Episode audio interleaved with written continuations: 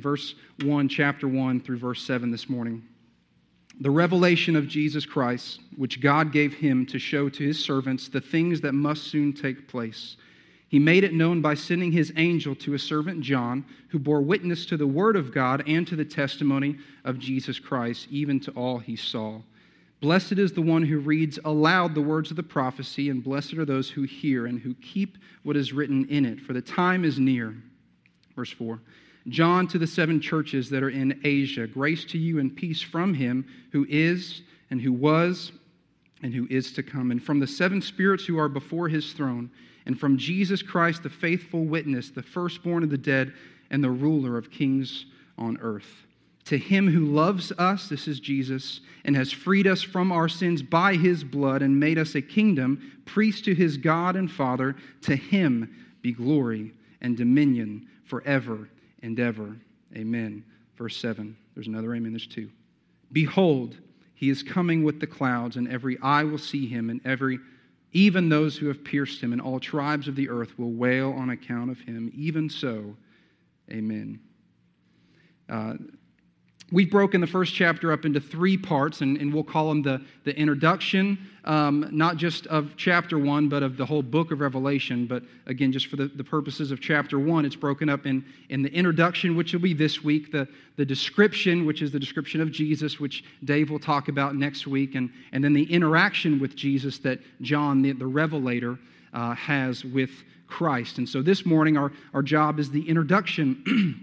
of Jesus. So, this is the introduction of the Christ we worship. And just kind of uh, show you my cards on, on the front end. If you haven't seen the theme already, it's, it's that he is a king. Not just a king, but he is a coming king. Uh, this uh, particular seven or eight verses does a really intentional job to put him as glorious and, and, and sovereign ruler, and in a word, a king. Uh, so there's, there's a few things then inside uh, the introduction, just for the sake of an outline. The introduction is our job this morning. There's four big things that we're going to see, and we're going to camp out on the last one. Uh, the writer of this book and, and the messenger from God, and, and therefore we will spend the most time on uh, their, his description of Jesus uh, inside this Trinitarian benediction. Okay, two very spiritual theological terms. Trinitarian's a Trinity, it's theirs, it's Trinitarian, it's just theirs. And uh, the benediction is this blessing by the Trinity, and then it kind of turns, and it's almost like John is writing then. Then it's a blessing back to the Trinity. And again, his focus on Jesus, therefore, our focus this morning will be on Jesus. But that's the fourth thing. The first three things I'll hit really quickly because there's so many things for the sake of study and context, and I'm going to do a really good job rushing through the first three and really camping out on the last one. And the first thing that we see in this book is a clear purpose a clear purpose. This is not the covering or the hiding, this is the revealing. The, the word apocalypsis means revealing, to make it known. Uh, when we read uh, Old Testament prophets like Isaiah and Ezekiel and Daniel, for example, and even Daniel in chapter 12, uh, he's, he's told this. It says, But you, Daniel, shut the words and seal the book until the time of the end, right? And so when we see prophetic uh, end time apocalypses or, or, or, revelation in the Old Testament, they're still kind of veiled, they're still kind of hidden, and they point us to future revelation that in the book of Revelation itself connects some dots. And, and to prove that, or we see this in Revelation chapter 22, this is kind of the, the time is now. So he tells Daniel, the time is not yet.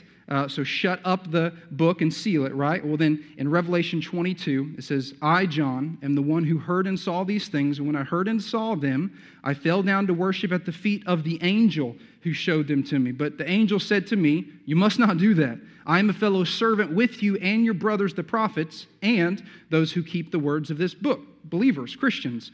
The angel says, Worship God. And he said to me, Do not seal up the words of this prophecy of the book, for the time is near. So, so God's doing something over here, gives us a little bit, but he says, Listen, seal it up, and, and, and the time is not yet, right? And most of those prophecies point toward Jesus, not the, not the culmination of the redemptive plan of God, but certainly the climax, right? But there's still more to be revealed. But we've kind of been waiting, making do with some veiled uh, uh, prophecies and, and revelations, but here we are in the book of Revelation, and God is literally saying, The time is now, I'm coming soon, tell the world.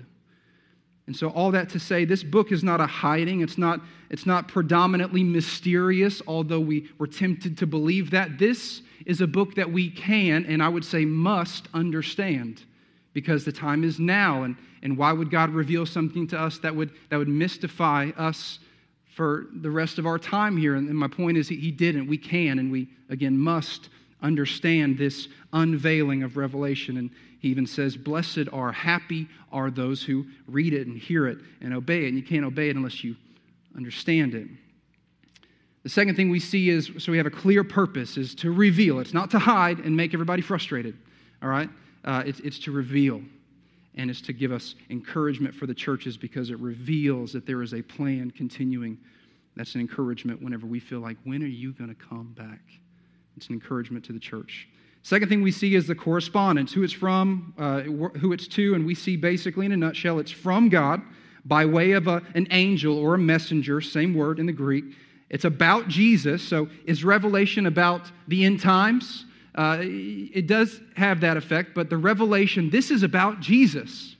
This is about Jesus. This isn't about end times by way of explaining Jesus and, and depicting the life and the rule of Jesus in heaven and soon on earth. It ends up giving us details about how this whole world will end. But John makes it very clear, the, the, the Spirit of God, this messenger makes it very clear from the beginning that this book is about Christ. This book is about Christ, and by revealing Christ to us, yes, we do find end time timelines and things to expect and all kinds of really interesting, kind of even creepy things with eyes and horns, and, and all that can be understood uh, to a certain degree. But it is about Christ. And we see that it's through John, uh, this human author who uh, is is, probably between 80 or 90 years old, and he's stuck on this island. Maybe you, you know this, but he's been exiled. This is a form of persecution, and really not even just persecution, though it is. It's also a criminal punishment to be exiled to this land this island called Patmos. Uh, John was historically, uh, they, they, attempted, anyways, to boil him in oil, uh, to kill him, and he continued to preach and to sing while the oil uh, around him boiled. Uh, so somehow the Lord miraculously preserved John, or he just has really thick skin, or, or who knows, but, but he didn't die. And so they said, We can't kill him, so we'll just get rid of him. And so they, they banished him to this Isle of Patmos. And it's, it's really paradoxical. It's really kind of like God. You think Christ, the King of heaven, in a, in a manger, like we see this most clearly at Christmas, right? Well, kind of the same way, you have this, this old, feeble man that, that isn't around the church and he's locked away and he's, he's been banished and in exile, and God picks that man to reveal the most glorious heavenly revelation in all of history. And so you're going, man, why would you do that? Again, using the, the, the, weak things of the world to confound, confound the strong, right? God just has a way of doing these things and somehow getting from that island these letters to these churches and to the church. It says to the churches and also the bond servants or the servants of Jesus, and that's Christians.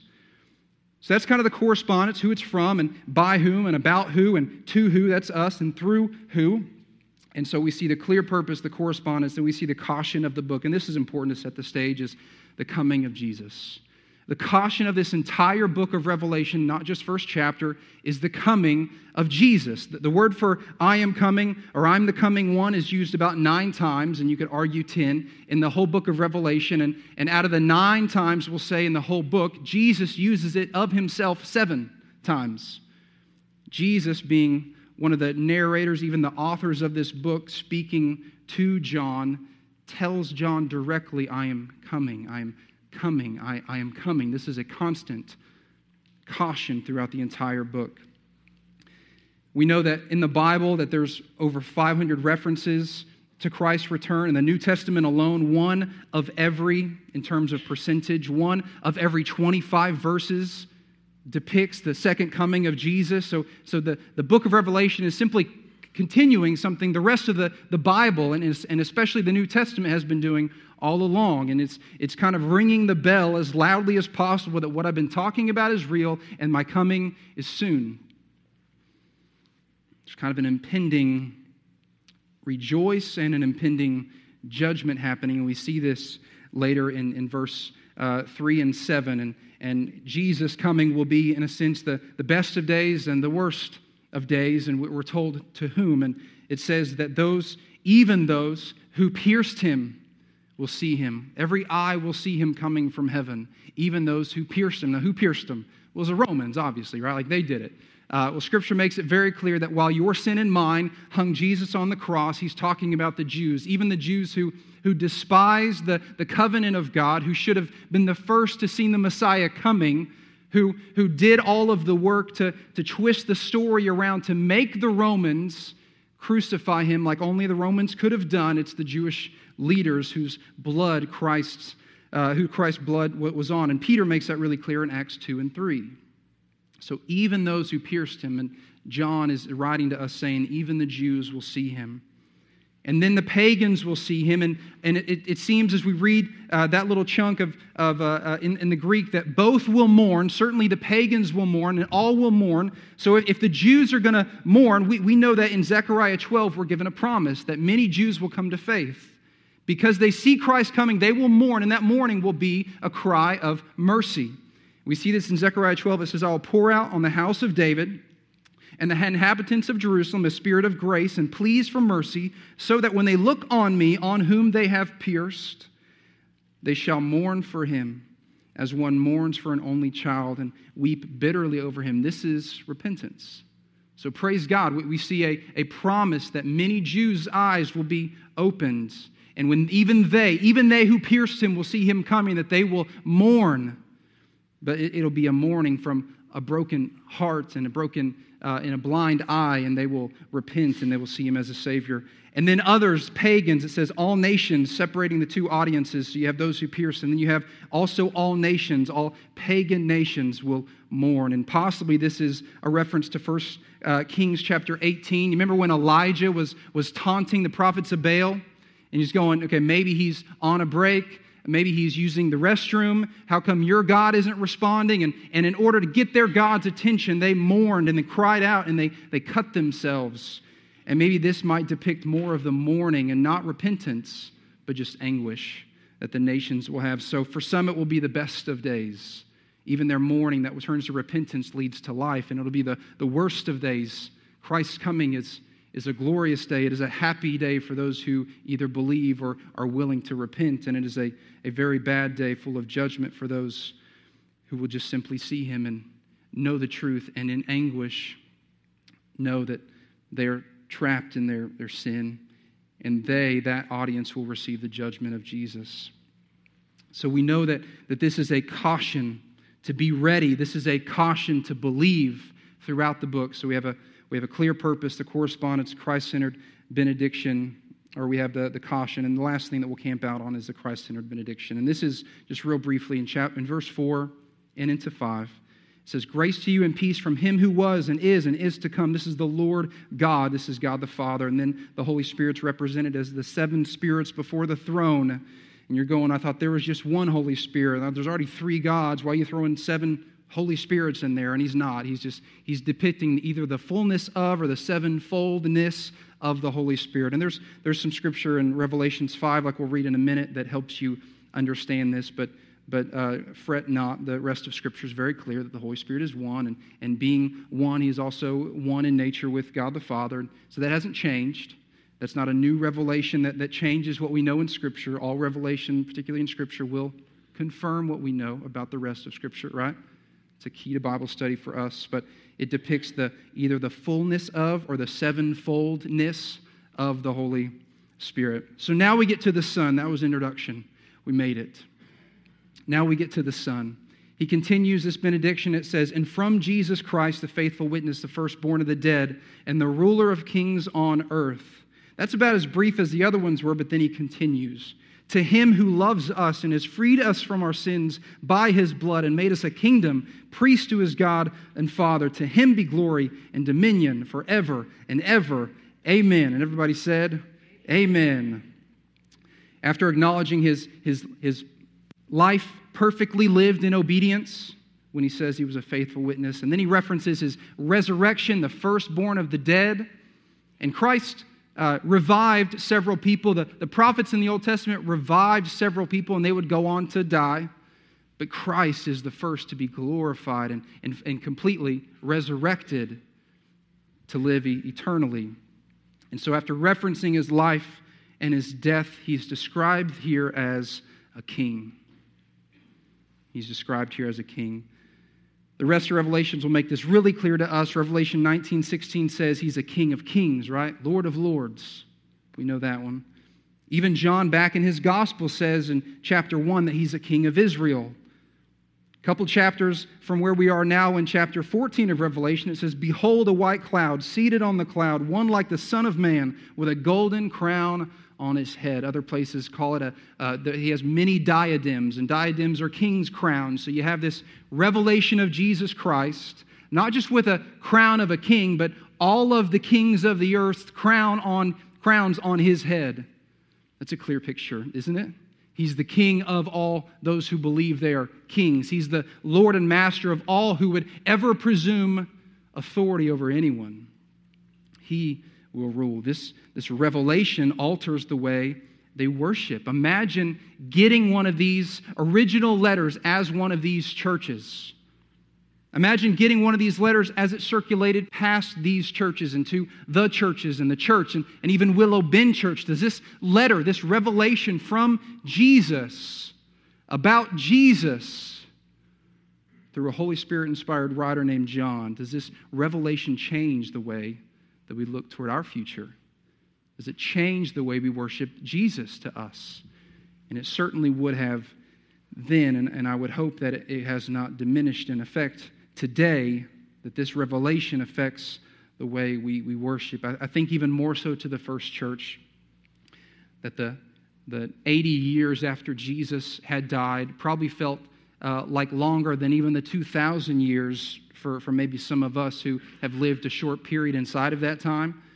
Because they saw Jesus or, or, or heard firsthand accounts of Jesus saying it would happen soon and you could imagine this letter might have been even emotionally more encouraging to them than, than, even to us, who we were all born into this whole concept of he says soon, and we think that means that's, that's the next thing happening, but, but still he said soon, and, and, it, and it's still waiting. And so we're trusting the Lord that it's still soon. That's all we can do. That's all we should do, is that it's soon. And, and he may even let me finish my sermon. Uh, we'll see. Uh, I'd, I'd kind of be good either way. I'd prefer we just go now, honestly, as much as I am excited to continue sharing this with you. Okay. Okay, I'm going to keep going then. He's coming soon. And this would have been a massive encouragement to the church. He hasn't forgotten us. He is coming again. Not just again, but, but it says that it's, it must happen and it must happen straight away, soon, quickly to keep us on our toes, right? Keep us ready. They knew him originally as a God man, and they see him here as a God king. They, they knew him originally as the one who quietly received the pagan taunts and influences, and even until the pagan cross. Son of Man is going to be born on this earth, and the way he's going to go out is by a pagan cross, and he suffers it quietly. Here he's revealed, however, as a coming king who will judge and punish and even pay back evil. This would be encouraging to them. This is the Jesus that the disciples even wanted from the beginning, even during times of, of his life and ministry toward the end, where you might hope that they're growing in maturity, they're getting it. Even uh, in Matthew, after the transfiguration, Jesus says, Take a quick look at me. Okay, now I'm back in human flesh. And he shows them his glory. And then, not, not minutes or maybe hours later, one of the moms of the disciples says, Listen, I baked you this cake. Tell you what, what if you made my son sit on your right hand in your kingdom? And he's going, Oh my gosh. It's not about here right now. It's about, it's about there. And, and they, they couldn't see his, his, uh, his coming kingdom happening later. It had to happen now. And they couldn't understand that he was going to have to be a suffering servant before he would and could even come as a conquering king the way the Lord had planned it. A theologian named W.A. Criswell says this, and I try to make this shorter, but it's really good. The last time that this unbelieving world ever saw Jesus was when it saw him die as a criminal, crucified on a Roman cross. That was a part of the plan of God, a part of the immeasurable, illimitable grace and love of our Lord. By his stripes we are healed, right? But then, is that all the world is ever to see of our Savior dying in shame on a cross? No. It is also a part of the plan of God that someday this unbelieving, blaspheming, godless world shall see the Son of God in his full character and full glory and majesty, in the full orbed wonder and marvel of his Godhead. Then all men shall look upon him as he really is. And in this vision, here he is, here he really is, in the glory of heaven, a king before John. What's interesting to me is that this isn't John's first glimpse at Christ in glory. Uh, Jesus in the transfiguration had shown him, and, and if you read a little bit uh, before the transfiguration, you realize this is really interesting. He, he pretty much uh, depresses them and, and makes them reconsider their, their commitment to him by saying, If anyone would come after me, he would deny himself and take up his cross and follow me. You ever heard that? If you didn't know those words, that's essentially the commitment you made when you follow Jesus that we put down our life and we pick up a torture and, and murder instrument called the cross, meaning if it takes me going to a cross in order to fulfill my witness for you, then, then you're worth even death in this life, for I have eternal life in you. That, that's what Jesus, he's, he's raising the bar high enough to say, listen, let's all just, just make one thing really clear. That on this side of things, you've got to be willing to at least, or even if necessary, give your whole entire life. And as long as that's the commitment, the rest is the rest is gravy, right? The rest is very doable. But we go into this thing following Jesus, committing to lay down our life and pick up his cross. And that's hard. And here's an encouragement to those men in Matthew 16. It says, For the Son of Man is going to come with his angels in the glory of his Father then he will repay each person according to what he has done. Truly I say to you, there are some standing here, Jesus says, who will not taste death until they have seen the Son of Man coming in his glory. Then we go into Matthew 17, and this is where Jesus gives uh, three of his disciples, the closest ones, a, a kind of a, a preview, a preview of his second coming. It says, After six days, Jesus took with him Peter, James, and John, James's brother, and they led him and led them up a high mountain by themselves. And when he was transfigured before them, and his face shone like the sun, and his clothes became white as light, and behold, there appeared to them also Moses and Elijah talking with him. And Peter said to Jesus, Lord, it is a good thing that we are here if you wish. And this is where Peter becomes Peter, and he says something really dumb. I will make three booths or tents here, one for you and Moses and Elijah. And even Mark 9 tells us, for he did not know what to say because they were terrified. So he puts his foot in his mouth and he just blurts whatever he, he is thinking. He tells glorified figures, I'll build you a house. Verse 5. And then God interrupts him. He's like, just stop, right? Watch this. He was still speaking when, behold, a bright cloud overshadowed them, and the voice from the cloud said, This is the Father, this is my beloved Son, in whom I'm well pleased. Listen to him. Obviously, referencing Jesus, not the others. When the disciples heard this, they fell on their faces and were terrified. But Jesus came and touched them, saying, Rise and have no fear. And when they lifted their eyes, they saw no one but Jesus only. And as they were coming down the mountain, Jesus commanded them, Tell no one of this vision until the Son of Man is raised from the dead. Two things. One, how encouraging to them to know that, okay, He is God. He will come. He will be, he has the capacity to be glorified. The Father just said, This is my son. Okay, we needed this, all right? We needed this encouragement because remember, I have to lay down my life and pick up my cross, and, and you keep talking about having to die, and man, I, I need to be ready to die too. This is hard. And so to know that you're God, and that's just kind of encouraging every once in a while. So there's that. And then there's how Jesus finishes this tell no one of this vision. Why? Jesus didn't want to become king but at the hands of men for any reason whatsoever. Here, here's what we know is we know that in John chapter 6, either Jesus told John or the Holy Spirit inspired this to John, and we know Jesus' motivation for not sticking around when massive crowds were following him. He worked miracles and he was feeding people and, and he was healing people. And they're going, hey, maybe this guy is even from God. And maybe he had kind of some semi uh, right motives. They weren't willing to follow him, uh, obviously, but they wanted what he had. And, and maybe he was, in fact, the Messiah. And so they're sticking around. And if he's, in fact, the Messiah, then, then make your, your kingdom happen now. Make your kingdom happen, happen now. And so here's what John tells us perceiving, Jesus, perceiving that they were about to come and take him by force and make him king, Jesus withdrew from them, just kind of slipped out. See, Jesus knows what's in the hearts of men and that, that we would want a tangible kingdom now. That the spiritual kingdom, the death for sin, the, the conquering of, of, of, of death itself, uh, we, we didn't quite get that, did we? The, the Jews in particular didn't quite get that. So Jesus reveals himself, says, Don't tell anyone, or else they're going to do the same thing they wanted to do back then. And they may have even preferred that he stayed in a glorified form, but first he had to become a lamb.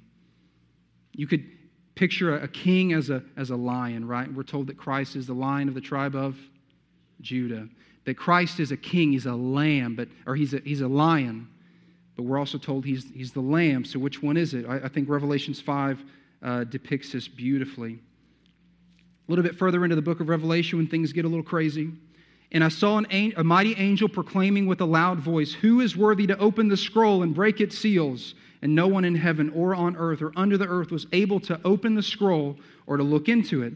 I began to weep loudly, John says, because no one was found worthy to open the scroll or look into it. And one of the elders said to me, Weep no more. Behold, the lion of the tribe of Judah and the root of David has conquered. It's good news. So that when he came upon the scroll and its seven seals, and between the throne and the four living creatures, and among the elders, where the elders pointed John's attention to see a lion, he said, I saw a lamb standing as though it was slain with seven horns and seven eyes, which were the seven spirits of the God sent out to all the earth. The fullness of the earth, the whole earth. Verse 7 And he went and took the scroll from the right hand of him who was seated on the throne. That's the Father. So the scrolls and the, the seals, we'll talk about that later. Here's the point they, they reveal truth about who the believers are, they, they, they reveal truth about the end times and who Christ is. And if no one can open it, then it's not going to happen. Christ is not victorious. We are not saved. And, and who's going to open these things? And so he weeps, and all of a sudden he says, Look, a lion. He looks and he sees a, a lamb slaughtered, but standing. So, which one is it, elder? You're supposed to be an elder. You obviously didn't go to biology class, you know, you don't know the difference between a, a lamb and a lion, but they still made you an elder for some reason. It's because the elder sees the lion in the lamb and the, the lamb in the lion. Which one is it? It's, it's both. In order to be a lion, he had to become a lamb, didn't he? But what's beautiful about the life of Christ as a lamb is he was always a lion. I love this in John 17, 5. It says, as he prays toward the end of his life, Jesus, and now, Father, glorify me, watch this, in your own presence with the glory that I have never had before. Let's correct that. Glorify me in your presence with the glory that I had with you before the world existed. He was always a lion, even as a lamb. He was always a lion. Matthew 26 says, Do you think, this is him on the cross again being taunted and ridiculed, do you think that I cannot appeal to my Father and he will at once send me more than 12 legions of angels? He was always aligned. When we see Christ, we're, we're tempted to miss his, his strength, and what we do is we mistake his meekness for weakness. We mistake the, the kindness as one who couldn't possibly come and judge. But the lion must be a lamb to sacrifice for our sins. I love how Philippians 2 says that he literally empties himself and becomes humble, humble to the point of death on the cross. He didn't empty himself of his deity. He still had access to it if he decided to cash in on it. We get the idea. His deity was his nature, he couldn't give that up, but what he did empty himself of, as we saw early in Revelation 1, what did it say? All glory and dominion yours forever, right? All glory and dominion yours forever, amen. Those are the things that Jesus emptied himself of. If you remember the upper room where Jesus takes off the cloak, bends his knee, and washes feet, and then he what? Puts back on the cloak. What is that a picture of? He's taking off his glory and his sovereign rule in order to be in the form, in the mode of a man. And upon resurrection, what does he do? He takes back up his cloak and he puts back on glory and dominion and honor. We even get the idea that God gives him a promotion. We even get the idea, as though it were possible, I'm not sure, that, that Jesus has even a more powerful name. He has even more glory, more honor for being such a faithful witness on earth. Uh, have you seen the show Undercover Boss? If you've never seen an episode, maybe you understand kind of the premise, right? You have the CEO, and, and the CEO changes his identity, maybe puts on a mustache and a ball cap, and he travels to one of his, his uh, company's branches or, or, or franchise locations, and, and he acts as if he's a new employee okay so he walks in and, and he, uh, he, get, he hires himself he kind of I'm sure does some things to get himself hired, but they don't know he's the CEO. And, and upon uh, being trained in this new role, he gets to know different managers and he sees lots of problems because there's got to be drama. It's probably all made up, it doesn't matter. But there's drama, there's bad employees, and there's always the really good employees that he's going, You're training so well. And, and, and you're, you're, in a lot of cases, I've, I've seen a couple myself, one which was a, a single mom and just the challenges of a single mother, but she's a faithful manager and trainer and committed to the company. And, and so this, this undercover uh, boss, undercover CEO. He, he goes for several days and he sees all these problems that you can't help but, but just know that he, he wants to fix right away. And by the way, he is the CEO that hasn't changed. And so he has all authority to fix the problem right away, fire that person, change this process, whatever it is. But he keeps his, his identity concealed.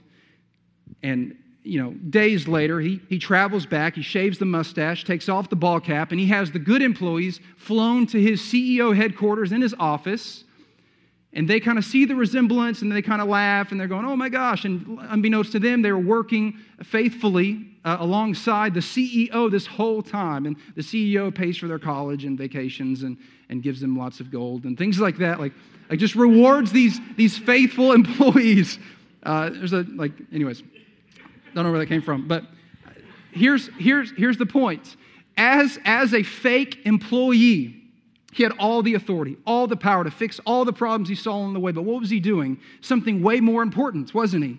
It was quality control. It was getting to know employees that, that done otherwise never would have gotten to know them and their stories. He's doing something way more important. But what's going to happen at the end of the show? Oh, I'm going to go back. Oh, I'm going to be CEO, and you will re- receive either further training if you're lucky, or you'll be canned because it's not the way we work here. He will perform the role of CEO in that company because he can't unsee what he saw. He can't be unoffended or unmocked by how his company is being run or managed. But at first, he's doing something way more important, isn't he? Christ, before he can reckon with sinners, he reckons with sin. Before he sets up his eternal kingdom, he must first deal with death. Christ comes as a suffering servant, but let us not mistake the picture of him holding lambs for the fact that he, in fact, is a lion. We have a beautiful one in our church lobby, and I think about it every single time I pass that. Frankly, while it's a beautiful picture, and that is, in fact, the Christ I worship, I just need something next to it that kind of rounds out my image that reminds me he is a king. And if I'm the, the sacrifice, and if I'm the Lamb of God, I'm not going to be looking at a lamb like that. I'm be looking at the lamb with pity because I know I am one. He's smiling because he's happy to see the lamb as if you were to look at a puppy dog. But Christ, especially in the temple, when he sees lambs walking by him, he's not going, Oh, how cute. He's not doing that because he knows that he is one. So, Christ, with all purpose and all plan, becomes a lamb of God for us. But make no mistake, he was a lamb, became or was a lion, became a lamb, and he will be and is right now and forever will be, and will make it known to us one day by his coming from the, the, the, the sky on a cloud in the glory of his Father that he is a king and he is a lamb. That is the Christ we worship. That is the Christ we worship. While beautiful, our God is a God of war, Exodus 15:3. While loving, he hates all evil and evildoers, Psalm 5, 4 through 6. While gracious, he will repay everyone for their actions, Romans 2, 6. He will come in the unveiled glory of his father. And if you remember uh, Saul as he was becoming Paul, when, when Saul got a glimpse on our turf with veiled eyes, like we, like we sang about, even the, though the darkness hide thee, Though even on our turf with our unglorified bodies, we can only see your glory so much. that it knocked Paul off of his horse. That's why John is about to tell us next week that he was in the Spirit and received this revelation. Can anyone receive this revelation outside of the, the Spirit? They may, but they will die. They may, but they will die. It knocked Saul Paul off his horse. It almost killed John, like we're going to read. Deuteronomy 5 says, Behold, the Lord our God has shown us his glory and his greatness. We have all heard his voice from the midst of the fire. We have seen today that God speaks with man, yet man lives. That should surprise us. Isaiah 6 says, And the foundation of the thresholds shook at the voice of him who called, and the house was filled with smoke. And I said, Woe, to, woe is me, which by the way means cursed, damned, deserving of punishment that ends my life. Woe is me, for I am lost. I am a man of unclean lips, for my eyes have seen the King, the Lord of hosts, Isaiah writes. Judges 13 Manoah said to his wife, We'll surely die, for we have seen God. But his wife said to him, If the Lord had meant to kill us, he would not have accepted a burnt offering. We must commit a, an offering to God to appease his wrath. And, and it's really nothing you can do animals were only a band aid, whose offering appeases God's wrath and not just turns away his wrath, but points his affection to sacrifice of Jesus on the cross. Otherwise, the presence of God should utterly terrify us. Exodus 33 Moses said, Please show me your glory. And he said, I will make all goodness, all my goodness. Uh, God's, it's okay to be uh, proud when you're an ultimate being and you're God, but I'll, I'll, show all my goodness to you, and it will pass before you, and will proclaim before you my name, the Lord. And I will be gracious to whom I will be gracious, and I will show mercy on whom I will show mercy. And listen to this. But he said, You cannot see my face, for man shall not see my face and live. What an amazing confidence this would be to the churches to know that this Christ that we worship, we also wait for, that this Christ, who was a lamb, who was meek and mild and loving and loved kids and, and, and cared for the, the welfare and even the earthly justice of widows and orphans, that this Jesus, this suffering servant, would come and make all wrong things right. Make all, all wrong things right. I think about Romans 8:37, and all these things, we who in Christ are more than conquerors through him who loved us. Paul just got done saying, will, will, will persecution separate us from the love of God? What's the answer to that? No, it won't. Will death separate us from the love of God? No, it, no, it won't. We are more than conquerors in Christ because the, the conquering Christ will do and has done over sin and will do on the earth is ours. It's ours and it's for his glory and, and our good. We are more than conquerors in Christ. John 16 33, I've said these things to you, Jesus said toward the end of his ministry that in me you may have peace, while in the world you will have tribulation. But take heart, I have what? I have overcome this world. It doesn't look like it. I don't see it here. I've been wronged. I've actually wronged people. The Lord didn't prevent me from doing that, and I, I hate that I've done that. I see this happening over here in the world and over there to Christians and over here to the unborn. I see this happening to those who don't deserve it, who, who believe they're superior and treat minorities a certain way, and that's unjust. We see that there's still poverty, there's still fatherlessness and homelessness. I don't, I don't see this so called conquering in the world. But we know that He has won the battle on sin and death. He will soon come, take off the ball cap, and shave the mustache, as it were shed the, the human form and come as God and judge. This is the Christ we worship. A few questions as we wrap up. Does, does this victory over sin and death inspire hope in you? Does this coming judgment give you peace during difficult times? Does it cause you to quietly endure persecution and suffering? Does his impending judgment of the world's wicked and evil comfort you? We were talking at men's breakfast about the persistent widow. It's a parable Jesus told to, to force and, and command his disciples to continue to pray for God's judgment on, and God's justice, that God will bring justice. And it's a widow who had probably, probably been wronged, and Jesus basically making the point that even if an unrighteous judge would, if you annoy him enough, uh, give you justice, How quickly then will a righteous judge give justice to his people? And what's interesting is the chapter before, just at the end of chapter 17, it's about the coming of Jesus. It's about the second coming of Jesus. That we look forward to justice, that it is not our own, vengeance is His. God is so patient with sinners and with sin. And maybe that's you this morning. Praise God for His patience for you. And believers, that we would pray to find we would pray for those that they would find forgiveness in the name of Christ before he comes to judge ultimately. I love this just to balance this sermon out a little bit more. 2 Peter 3 9 says, The Lord is not slow to fulfill his promise, as some count slowness, but is patient toward you, not wishing that any should perish, but that all should reach repentance. The reason he hasn't come back during this sermon is because he's, he's being patient with sin. He's being patient for sinners. Christ is our soon coming King. And this is the, the Christ, this is the King, the ruler, with currently, as we speak, all glory, all honor, all dominion, and sovereign rule in all of the world. And while he hasn't come to, to show us that yet, we know that it's true. And this is, in fact, the Christ we worship and going to continue to worship. Let's pray.